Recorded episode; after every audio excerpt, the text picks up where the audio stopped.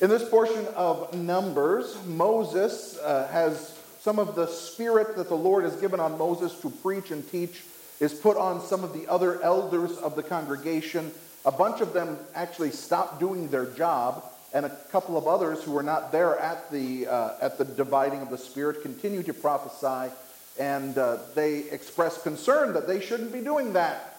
But Moses points out that we're all of God's people prophets, that all could teach and preach the Word of God.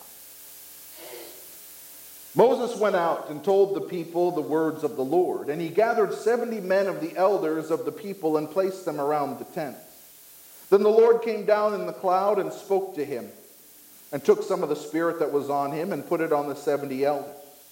And as soon as the Spirit rested on them, they prophesied, but they did not continue doing it. Now two men remained in the camp, not one named Eldad and the other named Medad and the Spirit rested on them. They were among those registered, but they had not gone out to the tent, and so they prophesied in the camp. And a young man ran and told Moses, Eldad and Medad are prophesying in the camp. And Joshua the son of Nun, the assistant of Moses from his youth, said, My lord Moses, stop them. But Moses said to him, Are you jealous for my sake? Would that all the Lord's people were prophets, and that the Lord would put his spirit on them.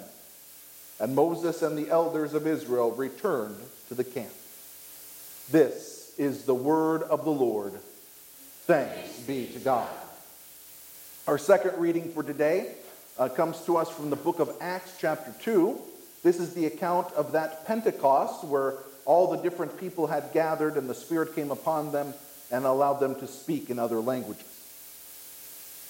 When the day of Pentecost arrived, they were all together in one place. And suddenly there came from heaven a sound like a mighty rushing wind, and it filled the entire house where they were sitting. And divided tongues as of fire appeared to them and rested on each one of them. And they were all filled with the Holy Spirit and began to speak in other tongues as the Spirit gave them utterance. Now there were dwelling in Jerusalem Jews, devout men from every nation under heaven. And at this sound, the multitude came together, and they were bewildered, because each one was hearing them speak in his own language. And they were amazed and astonished, saying, Are not all these who are speaking Galileans? And how is it that we hear each of us in his own native language? Parthians and Medes and Elamites and residents of Mesopotamia, Judea and Cappadocia Pontus and Asia, Phrygia and Pamphylia, Egypt and parts of Libya belonging to Cyrene, and visitors from Rome, both Jews and proselytes, Cretans and Arabians. We hear them telling in our own tongues the mighty works of God. And all were amazed and perplexed, saying to one another, What does this mean? But others mocking said, They are filled with new wine. But Peter, standing with the eleven, lifted up his voice and addressed them Men of Judea and all who dwell in Jerusalem, let this be known to you and give ear to my words. For these men are not drunk as you suppose, since it is only the third hour of the day. But this is what was uttered through the prophet Joel. And in the last days it shall be, God declares, and I will pour out my spirit on all flesh. And your sons and your daughters shall prophesy, and your young men shall see visions, and your old men shall dream dreams.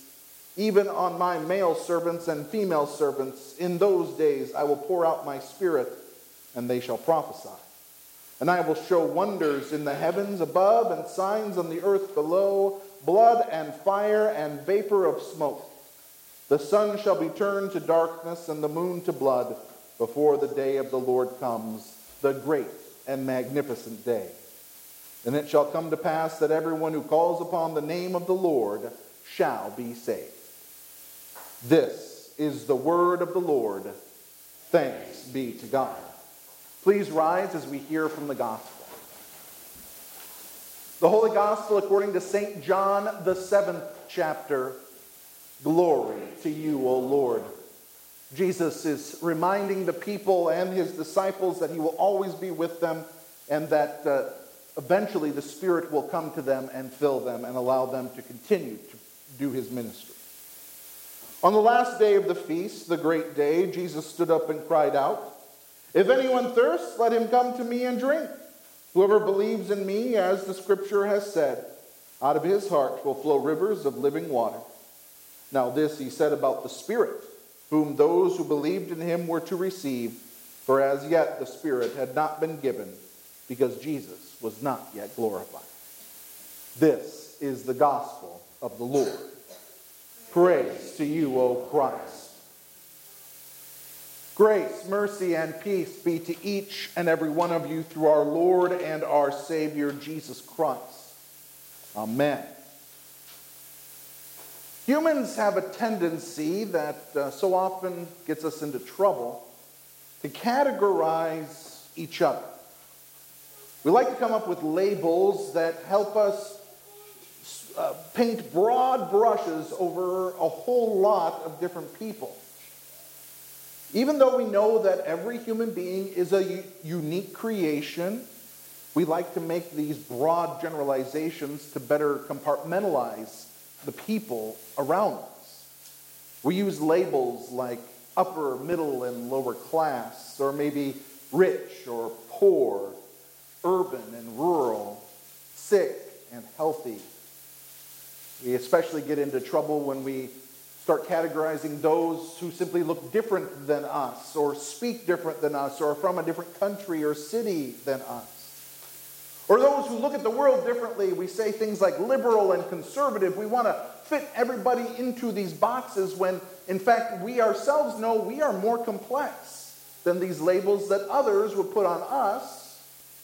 We know that the people we tend to label also are more complex. And we still fall into this habit, no matter how hard we try to not judge a book by its cover.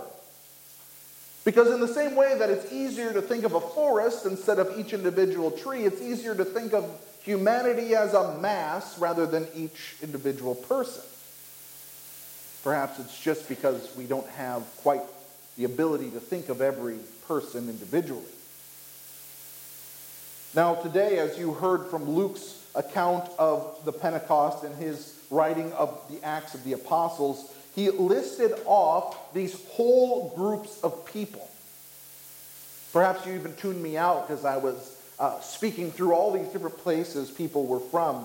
It was the, the, the Pentecost and all these uh, Jews from different areas of the world. They were uh, Parthians and Medes and Elamites and residents of Mesopotamia, Judea and Cappadocia, Pontus and Asia, Phrygia and Pamphylia, Egypt and parts of Libya belonging to Cyrene, visitors from Rome, both Jews and proselytes, Cretans and Arabians. All these different groups of people were in one place, and as it sounds, they all were speaking different languages, they all had different experiences, they all probably looked different. They even most likely had stereotypes about people from Arabia or people from Crete or people from Egypt. Oh, we don't associate with people from there. I'm sure there was a lot of that going on. Because we as a people are no different than we used to be. We still make generalizations. We still put people in boxes and label them. But what we see in the Pentecost event is that all these different people from all these different places, all these different languages, all these different pasts, all these different experiences receive the same thing. It says this There were dwelling in Jerusalem Jews, devout men from every nation under heaven. And at this sound, the multitude came together and were bewildered, because each one was hearing them speak in his own language. And they were amazed and astonished. And it says, We are hearing them telling in our own tongues the mighty works of God. I'm sure there were old animosities between these groups. I'm sure there were differences, as there are even among us. Sometimes, as we grow up, we might think of people from a certain family in town. Well, they are this kind of people, and that's how they're always going to act. We don't associate with them. Or perhaps we get labeled that way. We get put upon as this the people who we know how you're going to act. Like the student who is new to a classroom and the teacher says, I've heard about you. People make these generalizations. But the Pentecost event is a unifying moment. It's a moment where God sends his Holy Spirit and by doing so cuts through all the barriers between people. He cuts through all the differences that we perceive about each other, the different groups, the different languages, the different nationalities, different experiences. All of them receive the same gift the gift of the Holy Spirit. And what does the Holy Spirit do? It enlivens and builds and creates faith within the hearts of the hearers. And that faith is the tool by which we cling to the cross. It's the tool by which we cling to the salvation, the saving, the redemption purchased and won by the blood of Christ. While we may be guilty of overgeneralizing or making arbitrary categories to put people in, I'm sure we've been victims of that as well. We get labeled because of our past. We get labeled about what is known about us. And it may feel impossible to shake that label. Maybe a label that others think about us, or maybe even what you think about yourself.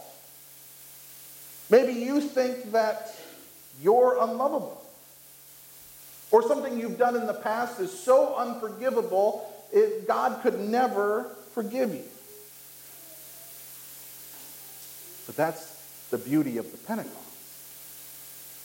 The Pentecost cuts across all these barriers and gives us the same gift regardless of where we're from, regardless of what our past might be, regardless of where we are, and regardless of where we're going. The gospel of Christ is presented through his Spirit so that we have the hope and the knowledge and the faith and the joy of knowing salvation is ours, forgiveness is ours, redemption is ours.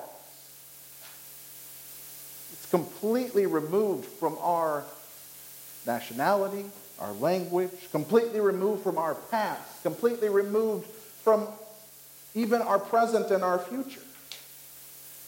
No matter what categories or labels people want to put on us, the thing that is most important that has been placed on us is the blood of Christ that has covered us, forgiven us. That regardless of where we've been, we know exactly where we are going. We are going into eternal life. And because of that faith that the Holy Spirit has placed in our hearts, we can cling to the wondrous gifts of life, forgiveness, and redemption that Christ won for us from the cross. So it's not about what categories we've been placed in, but it's about what has been accomplished for us. The purchasing of each one of us by the blood of Christ, making us his people now and forever. Amen. May the peace of God that surpasses all human understanding guard your hearts and your minds through Christ Jesus. Amen.